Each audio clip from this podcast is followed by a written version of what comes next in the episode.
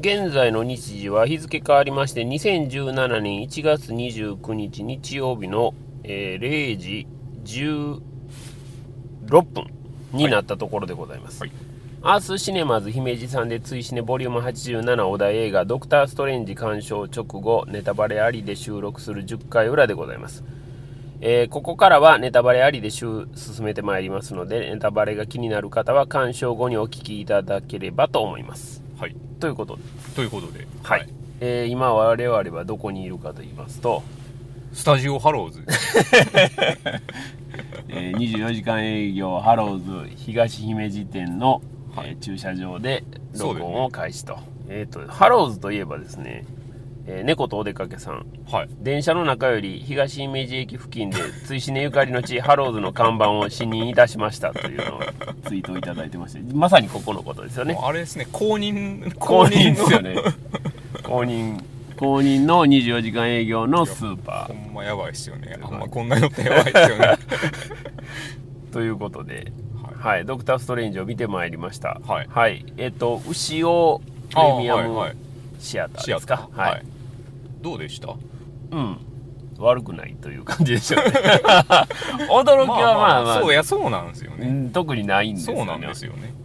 音もねうん。なんかまあまあ。ですね。まあまあはいっていうとこなんですよね。はい。まあ、となんか設定あるんちゃうかなって思うんですけどね。多分あると思いますね。作品によってもうん。変わってくると思うんですよね。うん。あの、うんうんまあ、ロンペイさんの地元のはいはい。立川シネマシティなんかはもう作品によってやっぱりね、えー。業者さんが入っあてー。その都度変えると。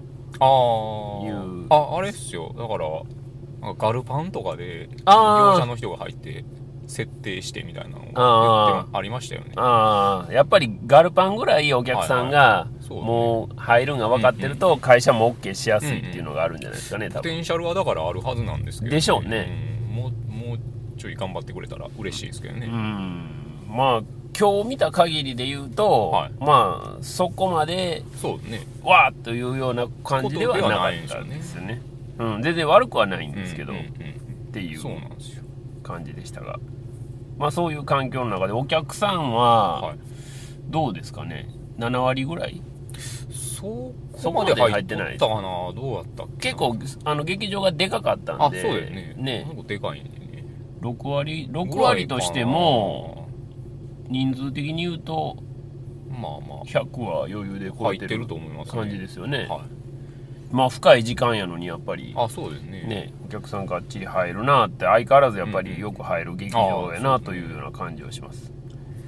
ではドクター・ストレンジの話に行きたいと思いますがはいどうしますかね？どうしましょうね。前僕から行きましたっけあ年末。そうそうですね。滝さんから行きますか？僕は行きましょうか。はいドクターストレンジ。はい。またあれですね。ちょっとコメントしづらいっていうか。そうですよね。どういうなんなんでしょう。うん。微妙な感じはあるんですけど。そうなんですよね、うん。これちょっとね僕流れ的にはい。先週も新年会があって新年会終わりで、沈黙見たんですよ。ああ沈黙ね。はいはいはで今週はいはい別の新年会の後でうん。ドクター・ストレンジを見たんですよ、うんうんうんで沈黙が結構良かったんでうんうんうん。でそれがまあ言ったらキリスト教とはい。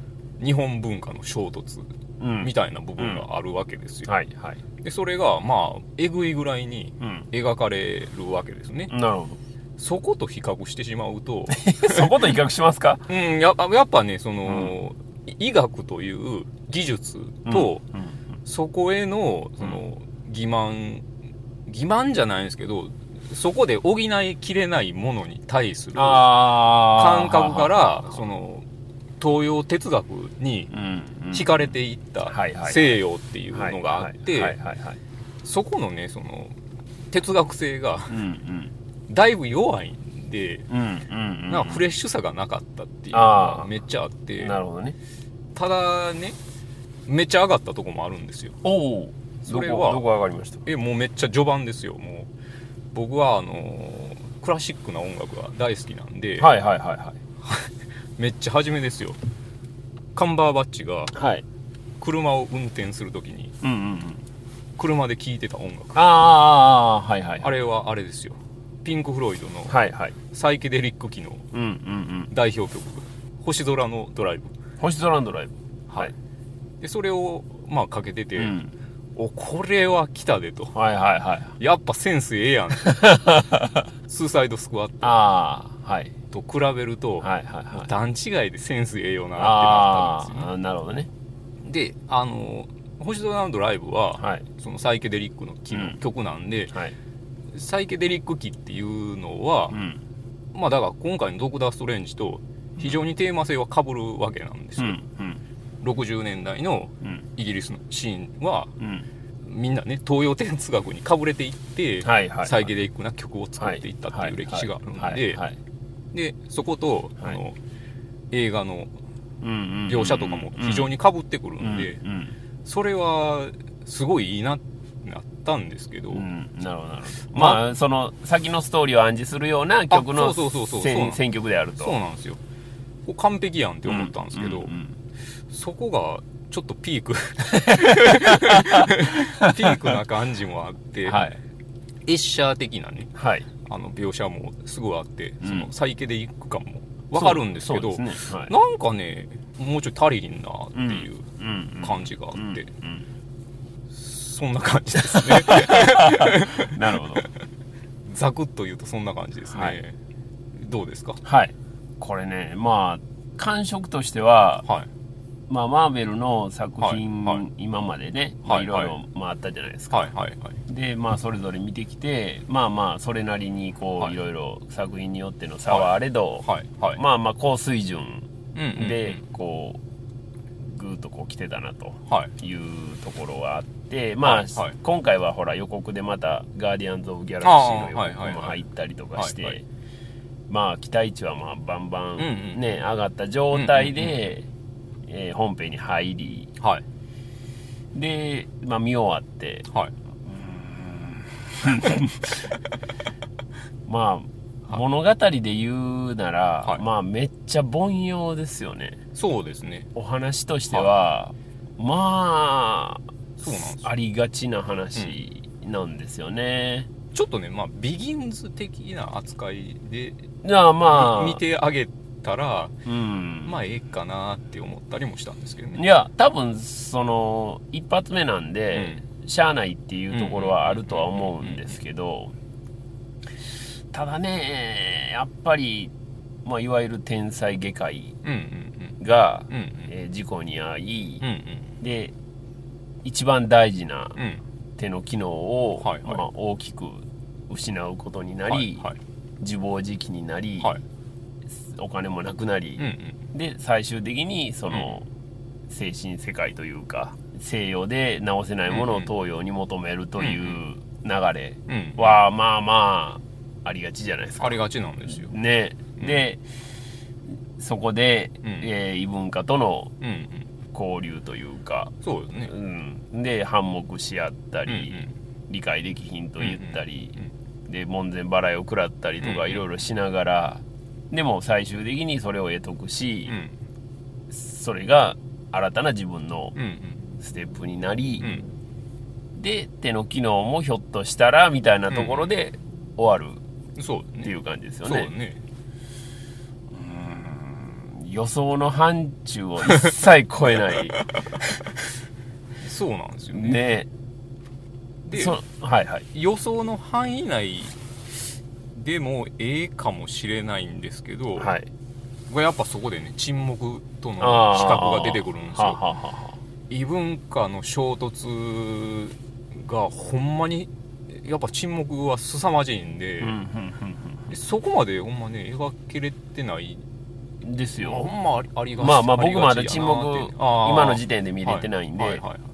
まあ近々行くつもりなんですけど、まあそこの比較という意味ではまだ見てないので何とも言えないんですが、少なくともドクター・ストレンジの中でうん。西洋と東洋みたいなところを別にはい。あまりそこに力点を置いて描こうというような感じでは見てる感じではあんま感じられなかったですよね。なんかそれはでももしかしたら、はい。あの僕らがアジア人やからわからんだけでああそうか。西洋の人から見たらすごいフレッシュな部分はあるかもしれへんなっていうのは思うんですよ。ああなるほどね。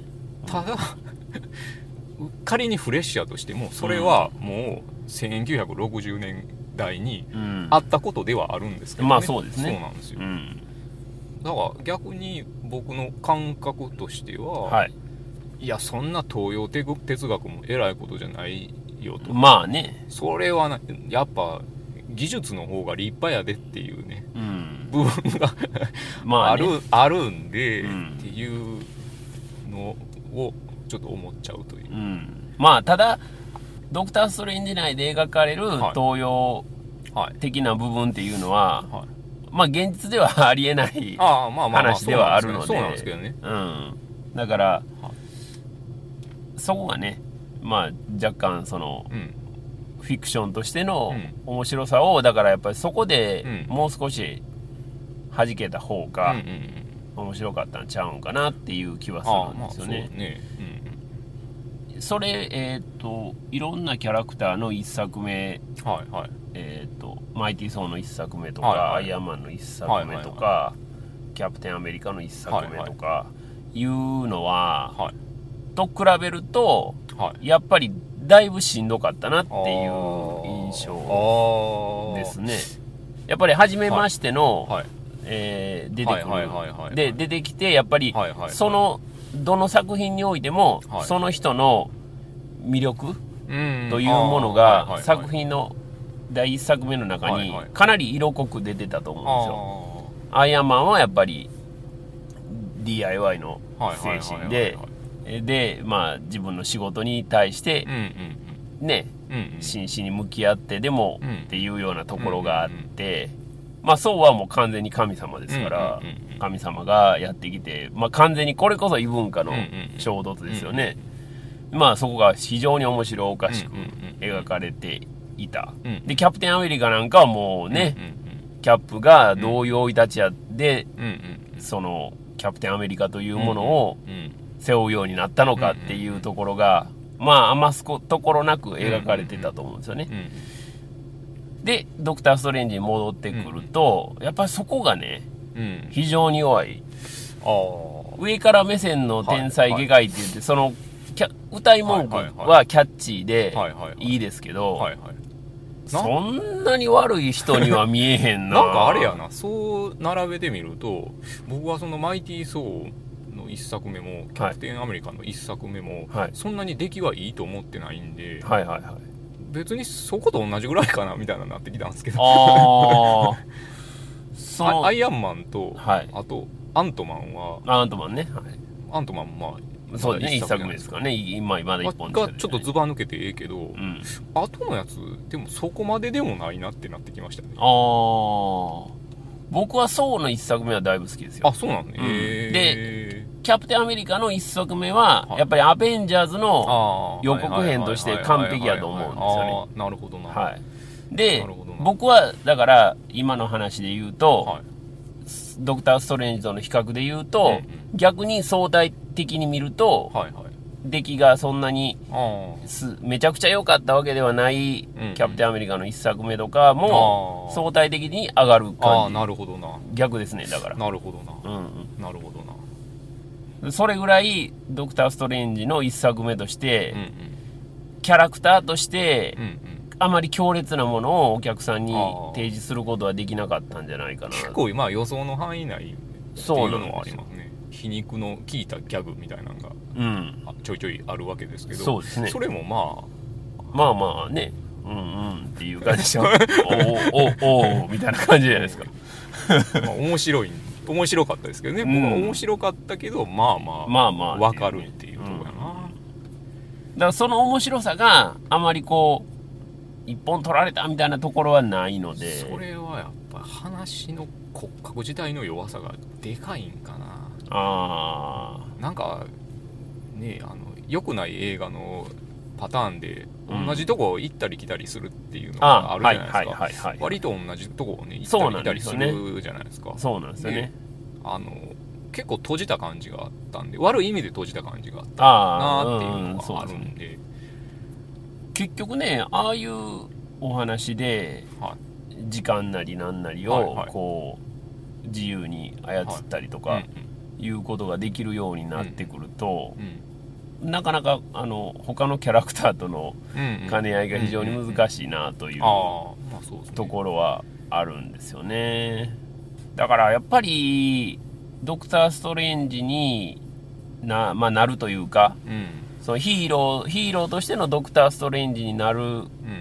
前となってからっていうのがう、ん。なる前のあこいつは嫌なやつやなっていうのがはいはい。なったことによってあプラスに転じる。そこの部分がね、はいはいはい。プラスに転じるみたいなところがあれば、あはいはいはいこう心強い。なんか敵やったやつが味方になってくれた時の心強さみたいなはいはいはい。のがあるとおーってなったと思うんですけどそんなに悪い人には見えへんし、うん。事実そんなに悪いこともしてないので、ね。悪いというかあの鼻持ちならんようなことをしてるやつでもないので、うん。うん難しいですね。そこがねえーっていうようなところはありましたけどね。それをやってしまうとアイアンマンとかぶってくるとかああまあ確かにね、もっとなんかもう観客置いてけぼりにするぐらいのもっともっとドラッギーな感じでもよかったかもしれないです。ああまあそうですね。うん確かに。だから映像の面では、うん。まあ今回僕らは 2D で見たんですけど、やはりうん。iMAX の 3D とか、はい。そういう環境できるだけいい環境の明るい環境のとこでああと思ったのが、はい。あのまあ普通の映画館って地面に足つくじゃないですか。あ地面に足つかへん椅子とかで見たらもうちょっとこう評価上がらへんかなああーこれ 4DX あったんかな？ったんですよ 4DX あるんやったら 4DX やったらだいぶおもろいかもしれないですね。いけるかもしれへんうん、なとちょちょっと思いましたね。ただ酔う可能性はありますね。めっちゃあると思います。もう酔って吐くぐらいの エクストリームなものを求めてますからね僕は常にもさあだからそれはひょっとしたら没入感はだいぶ上がるかもしれないですよね、そういう意味では 4DX とか MX4D とかがあるんやったら、うん。まあそれで見られるのも一うん興かなという感じですかね、ちょっと僕に脚脚本書かせろよってなってきた 今。いややっぱすその西洋と東洋のそのはい。激突うん。をやっぱ描いてほしいなうんうんうんでそのドクター・ストレンジははい。東洋哲学うんを身につけようとしている、でも、技術も持ってると、だからそこがうん。合わさってうん。すごい魔術師になれるようんみたいな話やったらめっちゃ乗れるんちゃうんって今ちょっと思ったんですけど。なるほどねその辺のサムシングがやっぱないうんのがちょっとあれなんかな、うん。っていう感はじですかね。あと例えば事故に遭う前のはいはい。天才外科医としてのうんうんあれでうん。自分のもこう受け持ちの患者がいて、うんうんでドクター・ストレンジでも、うんまあ事故の前のねヒはい。ーローになる前のストレンジ先生でもうん治せなかった。ああなるほど。人がなるほど。東洋医学はい逆のパターンで求めてで、えーそこに非常に敗北感を、彼は非常に技術はあるのに敗北感を感じてしまったと。そこがずーっと引っかかってると。なるほど中ではい。事故起き、はいはい。えー西洋医学の限界を自らが知ることになり、引っかかってるそれをはいはい覆すはいはいはい。のも非常に苦々しいけれども、うん。あいいじゃないです行かく。となるといいじゃないですか。作り直しましょうよ。いいっすね。いいっすね。となると乗れるんじゃあないのかと。あいいっすね。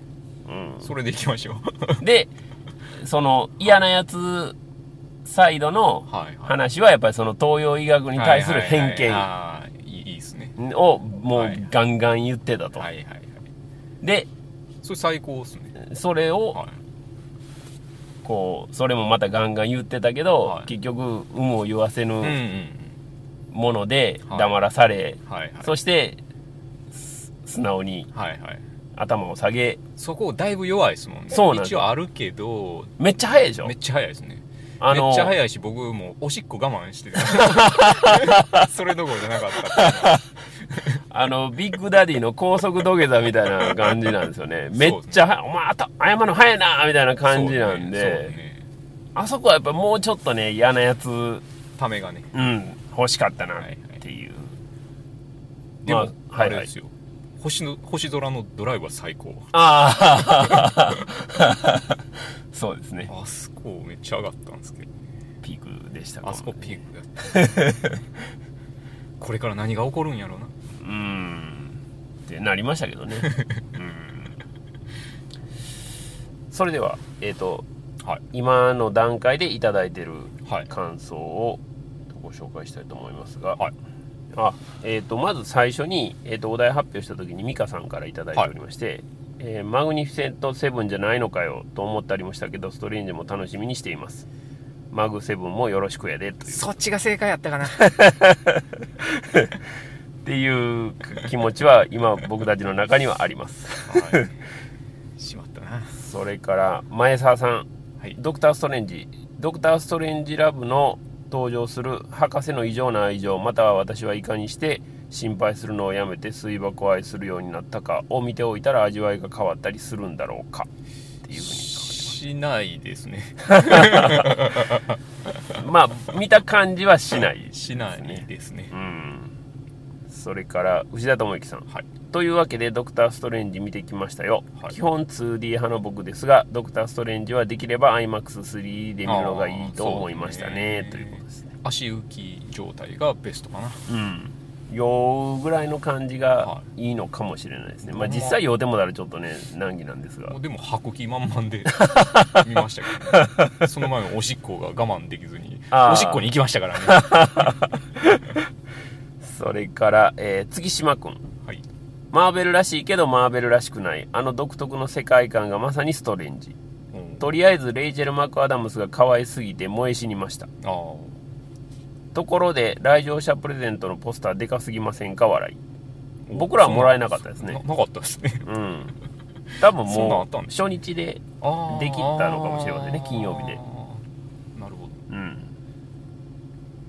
それから SKD さん、はい。ドクター・ストレンジ見るなぜか大分でって書いてますね。お大分にいらっしゃるみたいですね今。こう大分で見るとまたね味わい深い。ですか？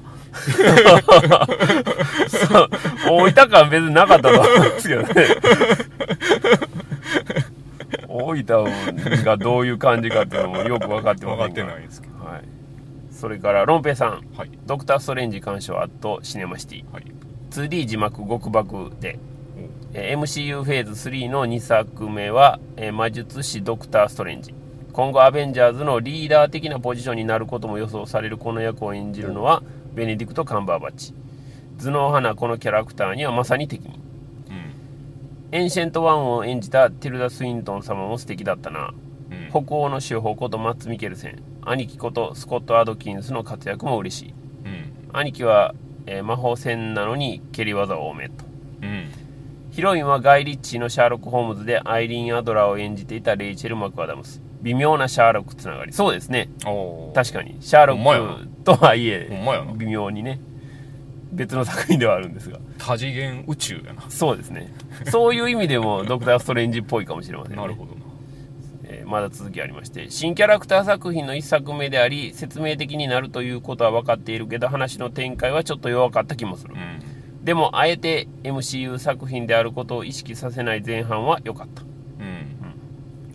魔術描写のエフェクトは素晴らしくとても楽しかった。うん。そしてできればこれは iMAX 次世代レーザーの 3D 上映で見たかった、うん。タイミング的に今回は大阪への遠征はできませんでした。早く東京にも劇場できてくれとまだ続きありましてえー MCU の中でも明らかに異質であり新たな力となるのがドクター・ストレンジの魔法だと思います、うん。ただ一部の能力がかなり強力なので、うん。今後の作品への登場でどのようなバランスになるのかあとうん他のキャラクターとの共闘シーンが今から楽しみ。うん。監督はスコット・デリクソン。特にビジュアルについては見事な手腕でした。MCU の監督人選は本当にすごい。ホラー作品のキャリアがある監督だけどこの過去作タイトルを見ても全然この手腕はわからない。うん。何か見ているポイントがあるんだろうなうん。ということですね。なるほど。ロンペイさんえっ、とね大阪遠征できませんでしたでまあ大阪来ることがあればぜひご一報いただければはい。アテンドしますので。っていうかあれですけどね。あのロンペイさんもお友達がたくさんいらっしゃるんで我々を相手にしている暇はないかもしれませんけどね。関西にもたくさんいらっしゃるんで。なるほど。それから、えー、七志さん。はい。チネチッタのライブザウンドでドクター・ストレンジを見たライブザウンドはシン・ゴジなどで経験しているが目の前でオーケストラが演奏しているかのような臨場感で前とは桁違いの音の迫力。すごいじゃないですか。魔術の描き方が独特で面白かった。うん。一番の萌えどころはマント。マントかわいいとマント可愛いですね。マントかわいいですね。マント欲しいですね。あなたそう欲しいですよね、ライブザウンドって気になりますね。気になりますねやっぱりこういうのがねうん。あのどんどんあちこちで出てくるとねいいですよね。ライブ感ライブ感大事ですからね。ね。いその劇場に行くという意味合いが出ますもんね、それから北京パーさん、はい。ドクター・ストレンジ本来なら公開初日に見に行くはずがうっかり事前予約を忘れてしまった。当然エグゼクティブシートのいい席は完売。普通の席はいくつか空いてたけど同じ料金でエグゼクティブシートに座れないのは何か損をした気分なので後日見に行きます。すいませんと。エグゼクティブシートは足浮くんですか？足は浮かないです。ああ 足浮きがな。足は浮かないですけどまあでも大事だと思うんですよね。深く座れば足自自ら浮かすっていうことはできるかもしれませんけどね。まあ後日でもいいんでまたね、はい。あのご覧になられたらツイートいただければと思います、それから、えーあゆみさんはい。ドクター・ストレンジキス新メンバーみたいなマッツ・ミケルセンが大暴れしてる映画だった この方あのこの作品めっちゃ楽しみにしてたと思うんですけど感想これだけっていうのがねあの全てを。全て物語ってるような気はします。わかりますよ。いや全然そんなことないってなるかもしれないですけど。うーん。まあでもねカンバーバッチのことに一言も触れてませんからね。ちょっと悲しいですね。ねえ。それからミカさんドクター・ストレンジ IMAX レーザーで映像体験が楽しい。うん。ギュルギュルしてる。うん。MCU 馴染みない人でも全然 OK な作りやね。うん。ティルダ様はかっこよくレイチェルはキュート、うん。ベネ・ストレンジはさすがベネ、うん。ラストバトルはこれで終わりと思いつつあとマント萌えちょっとださい。よ、はい。ラストラストバトルどんなんやったっけって今全然繋がらなかったね 時空が飛んだな。軸曲げられてるんじゃないですか。思い出しましたけど。何回も何回も。窓が窓まぎでしょ。ああ窓窓まぎですよねそうですね。窓マギですね。それからカマンさん。ドクター・ストレンジは見ながら 3D にしなかったことを後悔しまくる映画でまあですね。マグニフィセント・セブンはヴィンセント・ドノフリオが最高すぎたまあ日本今日見られたってことですかね。うんまあ確かにね 3D を意識した演出っていうのがうん。すごいあったんで、うんうんまあとりあえず一回はやっぱり 3D 見とかんとちょっと、あの意図を測りかねるかなっていうところはありますよね、それから犬丸さん。ドクター・ストレンジ。交通事故がきっかけで超自然的な存在になるってジバニャンと同じではないか。お百列日給ですよね。僕全く分からないですけどそうなんですかね。ジバニャンと同じなのそうですよ。そうなんですか。ジバニャンもはい。延々とあれですよ車の事故に遭い続けますからね。えそうなんですか。それ僕 僕知らんからあのとりあえず全部信じてしまいますけどそれそれは時空の歪みじゃないですけどね。あ自己の歪みじゃないんですか。じゃないんですけどね。自爆霊的な何かですか。はいそうなんですよ。ああかわいそうやな。かわいそうなんですジバニャンかわいそうやな。あんな可愛いのに。そうなんですよ。いただいてる感想はそんなとこあろです。ありがとうございます。はい。いやもう今回もはい。あのたくさんいただきましてありがとうございます。面白いですね。まだまだあのねポッドキャスト配信後もあれば、はい。どんどんいただければはい逐よろ一よろしくお願いします。チェックをしておりますのでよろしくお願いしますじゃあそんなところで、えー、と来月のお題映画の発表に行きましょうか。はい。はい。それでは滝さん来月のお題映画の発表をお願いいたします。来月のお題ははい。ララランド。です。一択ですねこれはね。一択ですね。一択ですね。まあ、これはしょうがないですね。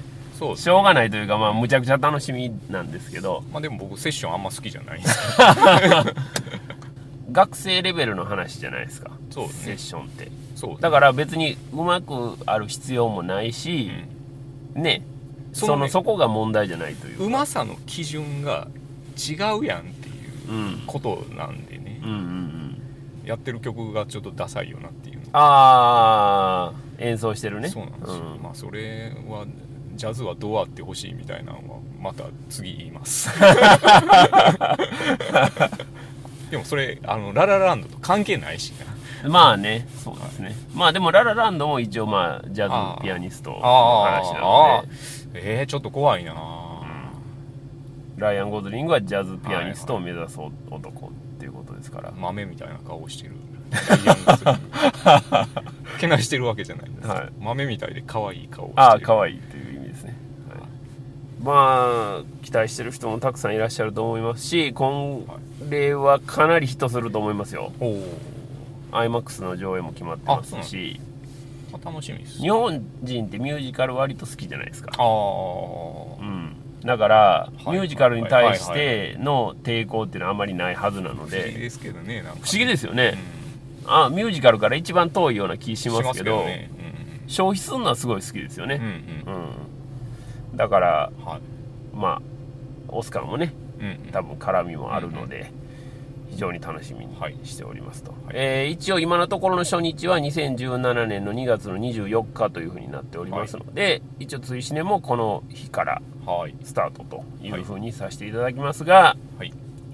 事前の盛り上がりでひょっとしてじ先行上映とかあるんであればまあ、そこからスタートみたいな形にしたいと思います、はい追試ねポッドキャストでは皆さんのつぶやきを募集しております。ハッシュタグ TWCN をつけてツイッターでつぶやいていただければ OK です。鍵付きのアカウントの方やつぶやくのはちょっとという方、長文での感想や我々に話してほしい話題などなどは、追試ねオンザラインのご意見ご感想ご要望フォームからお寄せください。twcn.pw のメニューの一番上からお入りください。お題映画のネタバレなしの感想はもちろん、お題映画以外のネタバレなしの感想も随時募集しております。同じくハッシュタグ TWCN をつけてつぶやいていただくか、ご意見、ご感想、ご要望フォームからお願いいたします。皆様のご参加をお待ちしております。